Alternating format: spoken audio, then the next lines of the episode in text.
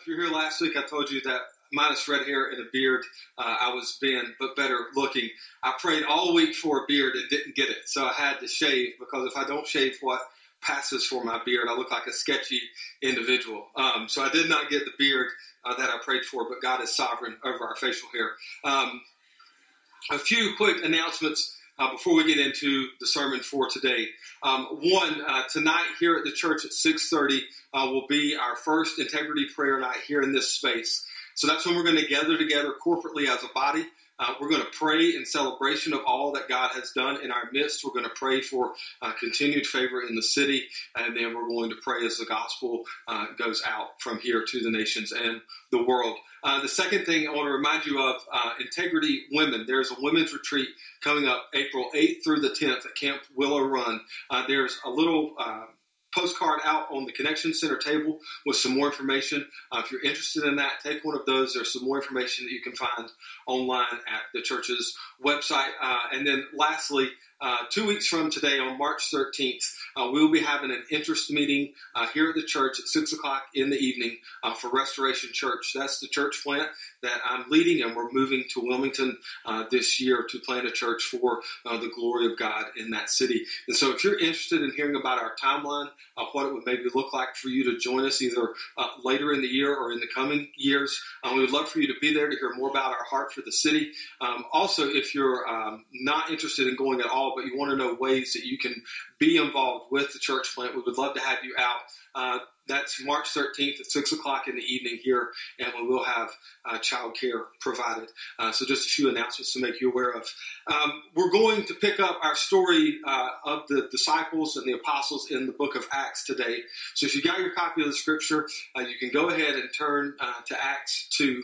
While you're turning there, we're going to do a little uh, audience participation. So, if you're like me, and you grew up Southern Baptist, I'm giving you permission to talk back in church. Uh, your mom's not going to backhand you, and nobody's going to think you're weird. Uh, we just need some audience participation. So, what I'm going to do, I'm going to call out dates. And just if you know what happened on that date, I want you just to say it back to me. So it's real simple. If this was a history test, you ace it. The pop quiz on Sunday morning. All right, so here we go. Everybody ready? Ready? Nobody? Okay, good. July 4th, 1776. Um, America. America it is, folks. Uh, that July 4th is when we got America. Um, thank you, Adam Motter. Um, I don't need to read the rest of these because I can't improve on that. Um, the December 7th, 1941. Pearl Harbor. Well done. Y'all are way more engaged than the 9 o'clock. Um, November 22nd, 1963. JFK is assassinated. August 31st, 1997. Nobody knew this in the 9 o'clock. It was the day that Princess Diana was killed in a car wreck. Very vividly remember where I was when that news broke. Uh, September 11th, 2001. The attack on the World Trade Center. You guys mumbled at the same level that the 9 o'clock did through that answer. Um, November 16th, 2012. Twilight Saga, Breaking Dawn Part 2 opens in theaters. Okay, so one of those dates isn't like the rest of those dates. Um, I had to look up when most of those things happened to get the exact date correct. I was at Breaking Dawn, but I was with my wife. I was married, so don't judge me. Some of you probably knew that that was the date of Breaking Dawn, but you didn't want to scream it in church, so you wouldn't be judged. So when we think about these dates, I mean, outside of, of, maybe one of those dates, everybody had, had a vague awareness or a concrete awareness of what happened on those days in history. And if you were to talk to your grandparents, they would probably know where they were on December 7th, 1941. If you talk to your parents, they may know where they were on the day that JFK was assassinated. I think we will all be the generation that remembers where we were on September 11th when the attack on the World Trade Centers happened. And so important days in history shape how we understand the world, how we understand ourselves, and it shapes our worldview and how we interact with other people. And so there's a day in the life of the church that I would say is on par with and more important than any of the days that we just went over. And that is the day of Pentecost. And that's what we're going to be looking at today. And so we want to understand from Scripture why the day of Pentecost in the life of the church is as important as it is. of all the days and all the things that we experience, the one that has the most effect on us, whether we're aware of it or not, any day that we live as believers is the day of Pentecost. And so we want to unpack why that is today. So before we get into Acts 2, let's pause for a moment and pray. Father, we are overwhelmed with gratitude and thanks for the gospel. It gives us the right to be called sons and daughters. It gives us the ability to love you. It's nothing that we've done to earn. It's not based on our works, but it's all the good grace of you towards us in Christ. And so for that, we're grateful. We pray as we're in Acts and other parts of Scripture this morning that the Holy Spirit will work in our hearts and in our lives to cause, uh, to cause us to love you more deeply and truly and to really have a concrete desire and passion to share the good news of Jesus Christ with others. So, Holy Spirit, would you do that in our hearts and in our lives today? It's in the name of Jesus that we pray. Amen. Acts chapter 2, verses 1 through 13. We'll read through it and then we're going to really bounce around some through Scripture to help us better understand, not from our own reasoning and interpretation, but from Scripture why Pentecost matters so much in the life of the church. So, Luke, recording the day of Pentecost, says this Acts 2 1 through 13. When the day of Pentecost arrived, they were all together in one place, and suddenly there came from heaven a sound like a mighty rushing wind, and it filled the entire house where they were sitting. And divided tongues as of fire appeared to them and rested on each one of them. And they were all filled with the Holy Spirit and began to speak in other tongues as the Spirit gave them utterance. Now there were dwelling in Jerusalem Jews, devout men from every nation under heaven. And at this sound, the multitude came together, and they were bewildered because each one was hearing them speak in his own language. And they were amazed and astonished, saying, Are not all these who are speaking Galileans? And how is it that we hear each of us in his own native language? Parthians and Medes and Elamites and residents of Mesopotamia, Judea and Cappadocia, Pontus and Asia, Phrygia and Pamphylia, Egypt and the parts of Libya belonging to Cyrene, and visitors from Rome both Jews and proselytes, Cretans and Arabians. We hear them telling in our own tongues the mighty works of God. And all were amazed and perplexed, saying to one another, What does this mean? But others mocking said, They are filled with new wine. Luke records, Luke is the only one in all of Scripture that records what is one of the most important days in all of the life of the church today of Pentecost. And what today is not going to be is a theological dissecting of the Holy Spirit. I mean, I'm not going to try to name or reason with you based off of symbolism that Luke records in the text. What I want us to see very plainly as we are here today and as we leave is this the Holy Spirit comes on the disciples, and the first thing they do is begin to share the good news of Jesus with the people they can now communicate with clearly and in an understandable manner. That's what I want you to understand primarily about the Holy Spirit as we leave here today. After we're done and we've walked through Scripture, that's what I want you to see and to understand. We're not going to get into what tongues of fire mean. We're not going to get into other types of tongues. We're not going to run around in here like crazy people uh, experiencing spiritual gifts. What we're going to do is we're going to look from Scripture on why the gifts of tongues, and especially the gift of tongues, that allowed the disciples to speak to others in their known languages was so vitally important. There are a few things I want to point out from this text in Acts before we back up into the Old Testament. The first thing I want us to see is that they're all together, and there's no indication that this is going to be a day any different from any other day that they've lived since Jesus has ascended. If you think back to all the days I read off as we started our time together this morning, no one woke up on those mornings knowing that life altering, earth shattering things were going to happen. It was just business as usual until the unexpected broke in. And that's how it was with the disciples at this time. And the, the language that Luke uses as far as the Holy Spirit rushing in like a mighty roar and entering the house where they were and entering like a mighty rushing wind would have echoed what John had written in his gospel, which was Jesus' interaction with Nicodemus, where he equates the Holy Spirit to wind and says it comes and goes as it pleases. You don't know where it comes from and you don't know where it's going, but you can see the effect that it's been there. And so Luke uses that same imagery to help us better understand and tie together what the Holy Spirit is doing. And so it comes, no one did anything that day to garner gaining the Holy Spirit. It was just at that moment and at that time God gave it. And we get the answer why in the second part. Because in God's sovereignty in Jerusalem at that time, there were people represented from every known nation in the known world. It was not a mistake on God's part that they didn't get the Holy Spirit the week before. He wasn't waiting to build some sense of anticipation. He was waiting until in his sovereignty every nation in the known world was in Jerusalem so that when he gave the gift of the Holy Spirit and people were able to speak in tongues, they were immediately able, as Luke records, he said this, they hear them telling in our own tongues the mighty works of God. And so when God gives the Holy Spirit and they get the gift to speak in tongues, God has sovereignly arranged for the entire known world to be there so that in an instant they could begin to hear and have a chance to respond by God's grace to the gospel of the good news of Jesus Christ.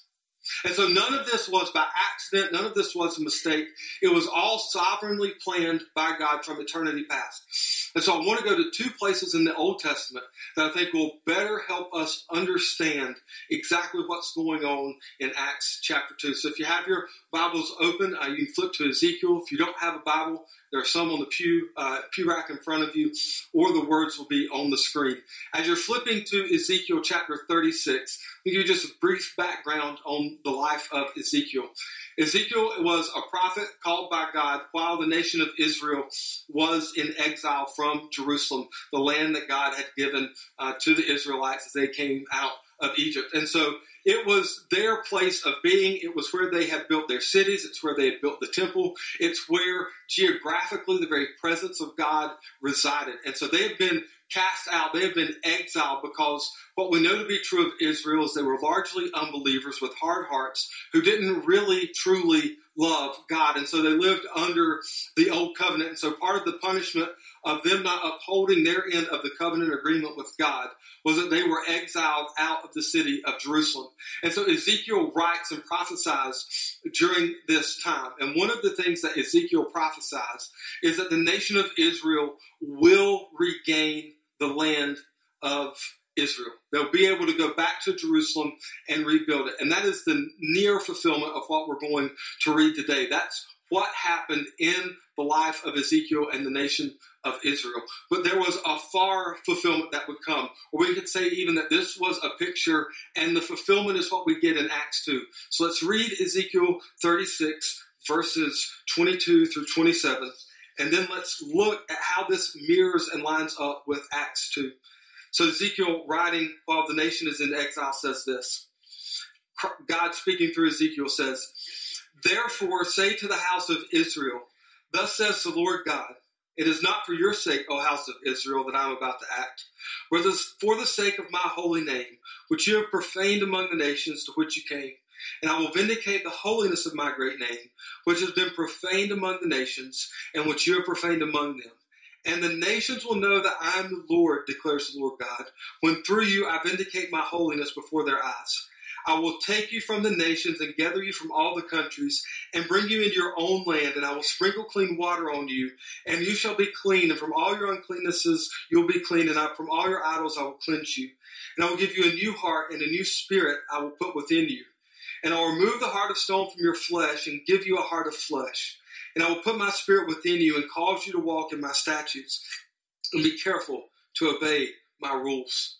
And so Ezekiel prophesies this and it does happen in a very real sense for the nation of Israel.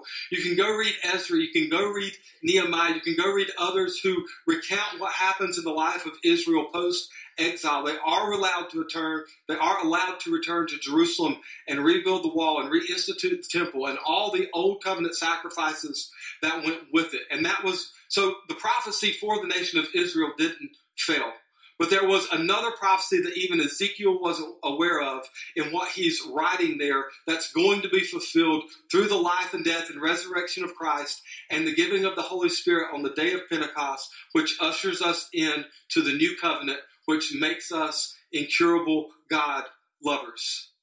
And so when we read Ezekiel, we see that even then, even though Ezekiel was unaware, living this side of the cross, we can see that giving the gift of tongues to reach the nations was never a mistake on God's part because Ezekiel says, I will take you from the nations and gather you from all the countries and bring you into your own land, and I will sprinkle water on you, and you shall be clean from all your uncleannesses and from all your idols, and I will remove the heart of stone from your flesh and give you a heart of flesh, and I will put my spirit within you and cause you to walk in my statutes and be careful to obey my rules. And so when we read in Acts 2 that the Holy Spirit is given and we're aware of what's going on in Ezekiel 36, we see a fuller, more complete picture of God's sovereignty, that his plan was always to go out into the nations and gather in for himself a true people who would love him and obey him because their hearts have been changed by grace through faith. And that they would be able to walk in his statutes and in his rules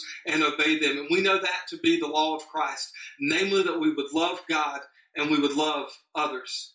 And then we get the most full picture of the fulfillment of Ezekiel's prophecy in Revelation chapter 7. So if you've still got your Bibles open, flip over Revelation chapter 7.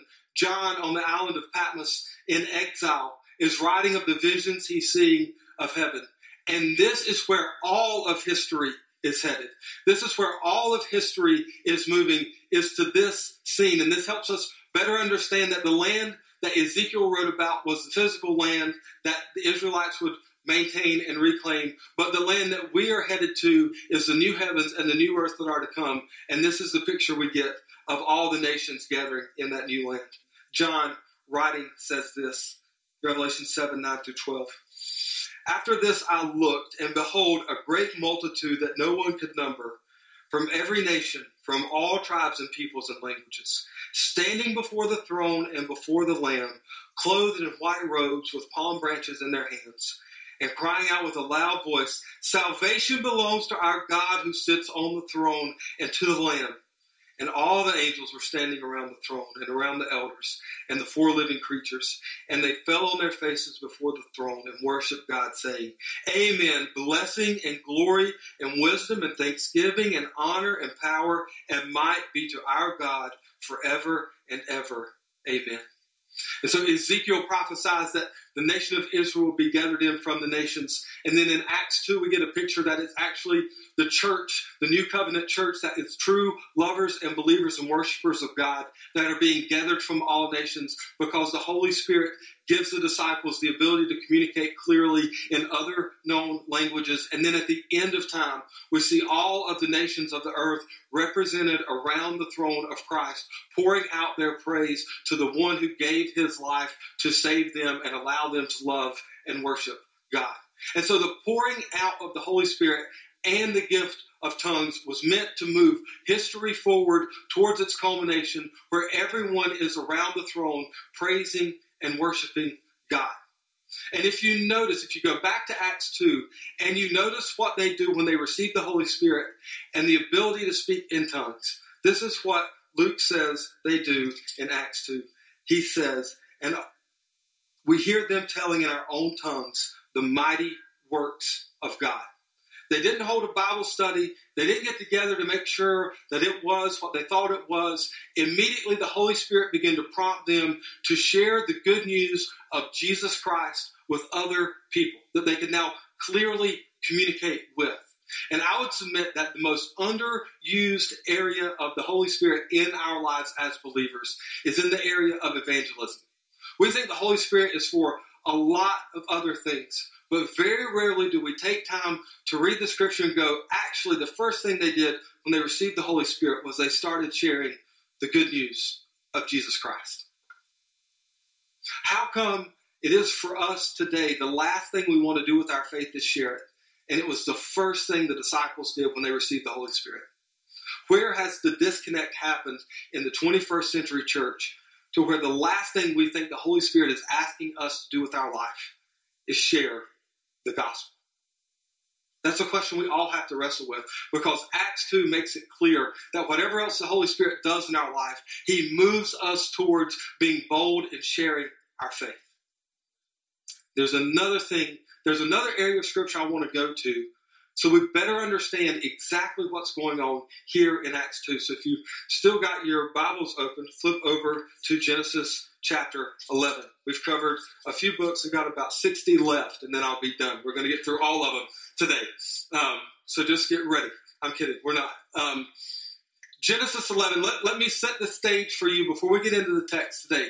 So we know Genesis 1 and 2, the world is created. Everything's made, Adam and Eve. Everybody knows that part. We know in Genesis 3, there is the fall, there's the fall of man into sin and the fracturing of our relationship with God. And so from Genesis 3 on, everyone lives under the curse. In Genesis 4, we see murder happen because we're all born with a sin nature.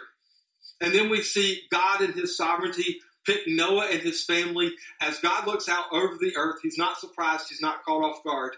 But the evilness of the world has got to such a point that God saves some and then wipes out everyone and everything else through the flood. Somehow we've turned that into a nursery scene. I don't quite understand how that is supposed to be comforting to your child to sleep under the ark when anyway, that's another sermon for another time where God wipes out the world and essentially, in his sovereignty, planned to start over with just Noah and his family. So when we get to Genesis 11, Noah's off the boat with his sons and daughters in law. And then it's up to them to repopulate the earth. Like that, that's all there is left. There wasn't somebody who was really good at like rescue floating who made it through the whole flood and is like there to help repopulate. It's all on their family. And so they start to repopulate the earth. What happens is they all speak the exact same language. And so in Genesis 11, it tells us they're all speaking the same language, and they've all settled in this place called Shinar, or Shiner, if you can't pronounce it like I can. And, and so they, they gather in this land, and it's all, it's like the weirdest ongoing family reunion you've ever been a part of. It's like we take Myrtle Beach and Gatlinburg, mix them up with all your family, and then we just throw you out in like Kansas somewhere. Like it's just an you, we read it and we go, oh yeah, they're all together. Like that's a weird situation to be in. But what happens is, look, they're still sinners. They're still born with the sin nature. So they start to talk among themselves. And they start to reason and go, you know, there's really nothing we can't accomplish. We all speak the same language. We all know what the other is thinking. We can, we're going to be awesome. And look, their ambition shows because they don't go, hey, maybe we should solve irrigation. They build, they say, let's just build a tower to heaven. Like, that's a pretty bold thing to do. Like, you're just sitting there, you're, hey guys, what do you want to do today? Oh, let's build a tower. Ha ha, heaven? Well, uh, we got to get to work. And so, what God in His sovereignty is doing, He looks down, and God is not caught off guard. He doesn't go, "Well, dang it, I let them all speak the same language." He knew what He was doing, and so, in a sense of irony, it says that God comes down to check out exactly what the people are doing. Not that He couldn't see from heaven and wasn't very aware. And so, we pick up this in Genesis 11, 6 through 9. Moses is recording the history of Israel, and he says this. And the Lord said, Behold, they are one people and they have all one language, and this is only the beginning of what they will do, and nothing that they propose to do will now be impossible for them. Come, let us go down there and confuse their language, so that they may not understand one another's speech. So the Lord dispersed them from there over the face of all the earth, and they left off building the city. Therefore its name was called Babel, because there the Lord confused the language of all the earth. And from there the Lord dispersed them over the face of all the earth. And so they're ready, they're building the tower, and God says, Nah, not today, guys. And so he confuses their language and he disperses them out across the face of the earth. And as he confuses their language and sends them out, what we see is that language creates culture, and cultures create societies, and societies create people groups. And now we live in a world of over 6 billion people with 7,000 plus people groups because in Genesis 11, God scattered folks and confused their language and sent them to cover the face of the earth. Could God, in his power and sovereignty, though, not have confused language? Like he's God. He could just be like whack a mole, and every time they get the tower up to a certain height, he just whacks it back down to the ground. And he could have frustrated them over and over and over and over again. He didn't have to change language to accomplish his purposes. But we see in Acts 2, the giving of the Holy Spirit gives people the ability now. So, Genesis 11, when they're dispersed and language is confused, it is an act of judgment on God's part. In Acts 2, when the disciples get the Holy Spirit and they begin to be able to communicate with others in their own language, it is an act of mercy on God's part to give everyone the opportunity to hear and respond to the gospel of Jesus Christ. And so I would submit to you the languages get confused and the cultures abound and the societies form because it will increase the worship and the praise of Jesus who was slain to take away their sin because the only way you take the gospel to other peoples is by the power of Jesus Christ and the Holy Spirit in you. So I would submit that Genesis 11 happens so that when Christ comes and when Christ dies and when we receive the Holy Spirit and we begin to take it to the nations, it would increase the worship and the enjoyment of God in his sovereignty and Jesus in his sacrificial death. And so when we see Genesis 11, we see it as an act of judgment. But Acts 2 is an act of mercy on the part of God that we we would have a chance. How do I know Acts 2 was an act of mercy? Because I speak English in the 21st century and I can know and hear the gospel proclaimed in my own language, where I can reason with it, I can wrestle with it, and by God's grace, I can respond to it. And so the giving of the Spirit to the disciples in Acts 2. And for us, as when we become believers, you get all the spirit you need to accomplish all that God has for you to do. And I would submit the primary thing that God has for you to do with your life is to live in such a way that you're constantly sharing the good news of Jesus Christ above anything else. And that God would get the glory as the nations respond in faith to the gospel of Jesus Christ. So I want to walk through just a few ways that I think where we misunderstand or misapply the Spirit in our life. And I want to walk us through how we then work to understand the Spirit, moving our lives more towards evangelism and less towards constant personal assessment. So, giving of the Spirit in Acts 2 helps us see and realize that the gospel message, once received in our hearts by faith, makes us incurable God lovers. And so, this life that we're going to talk about over the next few minutes is only possible for those whom God in His sovereignty has saved. This isn't something you can conjure up on your own. It isn't something you can get just by trying to be a more better version of you. This is the act of God through the power of the Holy Spirit in our life, increasing our enjoyment of God, increasing our hatred of sin, and making us more ready to share the gospel. So when we receive the Holy Spirit as believers, we are able to read and understand Scripture. It is impossible to share the good news of Jesus and God the Father if you don't know it. And we have everything we need to know Him to the point that we can share the faith because the Spirit in us allows us to read and understand the scriptures. So when we receive the Spirit, we receive the ability because the same Spirit that inspired the text of the Bible is the same Spirit in us that allows us to read and know and understand, not so that we could impress another believer with our biblical knowledge, but so that we would take the very truths and the heartbeat of God to the nations, to our neighbors, to our coworkers, to our friends, so that they would have a chance to hear and respond to the gospel. In being given the Holy Spirit, we are now convicted of our own sin. And as the Spirit works in our heart to convict us of our sin, it works to have the character of Christ formed in us. And the character of Christ is the character of a loving, gracious God who goes to save the lost. And so as the Holy Spirit convicts us of our sin, we confess and we repent of it. But we also allow it to be what lets us sit down and share the gospel with others, and we don't insert ourselves as the hero of the gospel message. We're able to sit and share the gospel, confessing in those moments our need for the Holy Spirit and the gospel just as much as the non believer we're sharing the gospel with. So the Holy Spirit convicts us of our sin. When we get the Holy Spirit through the power of God, it joins us in community. It joins us in the church, the true spiritual Israel of God. And it gives us the ability to be a part of the community that would encourage us to share the gospel. When was the last time that you were in a discipleship meeting or in a small group gathering and you left encouraged to share the gospel?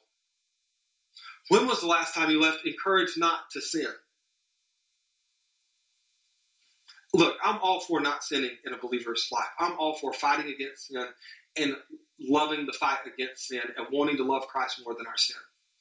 But we are short circuiting the gospel if we only ever get together to talk about how bad our sin is and we never challenge each other to say, who that doesn't know Christ is going to get a chance to hear about him this week from you. This is what we're dealing with eternity and time is short, so I want you to feel the weight of why we have the Spirit in us today. The Holy Spirit being given to us means that we are now bold to proclaim the gospel. Next week, Ben's going to start to unpack Peter's sermon, quite possibly the greatest sermon ever preached. Peter denied Christ.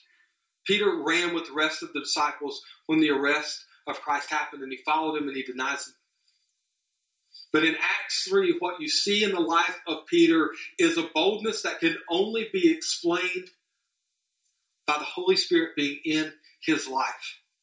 Where he no longer retreats, he no longer goes for the easy way out, but he boldly stands and proclaims the goodness and the glory and the majesty of Jesus Christ. That's what the Holy Spirit does in our life today. And when we receive the Holy Spirit, we are sealed for eternity.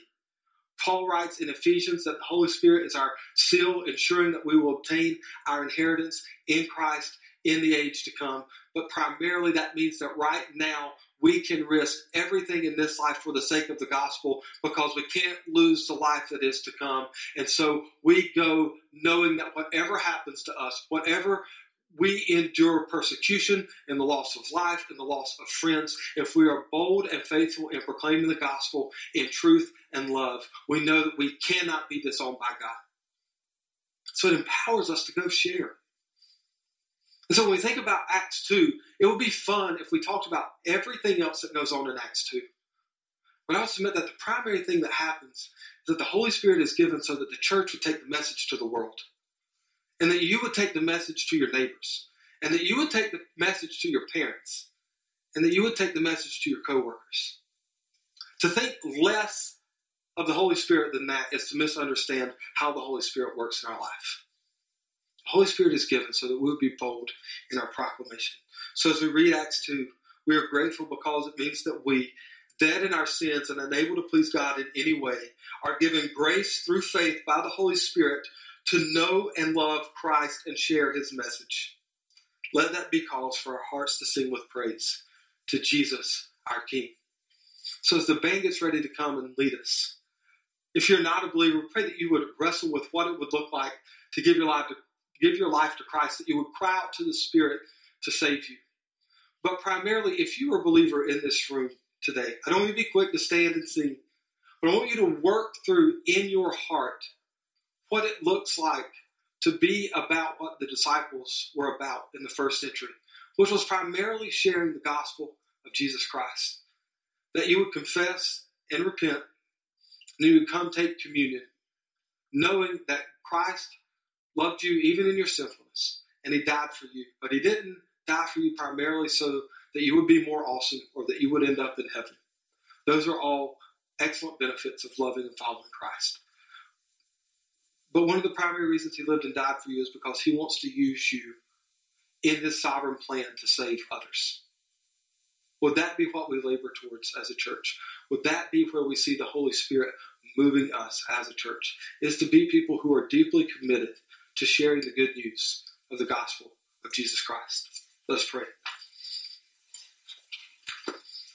Father, you give us your spirit, not so that we would withdraw in fear or timidity, but so that we would be bold in our proclamation of the gospel. When we see the disciples in Acts 2, their first move after receiving the Holy Spirit is not retreat, but it's advance in love and in truth to share the gospel with the nations. So, Father, we may not be be going to the nations with our life, but we have a world around us that we can influence in our family and our friends and our neighbors. And so, for all the things that the Holy Spirit does in our life, would you draw out in us a spirit of evangelism that we would begin to be people who care deeply that our friends and neighbors and the world hears about the gospel of Jesus Christ? That's nothing we can do. We can't sing enough songs. We can't read enough scripture. That's a work that you do by the power of your spirit in us. And so, we be willing, able, and ready by the power of your Spirit to respond to the Spirit and taking the gospel to the nations? It's in the name of Jesus that we pray. Amen.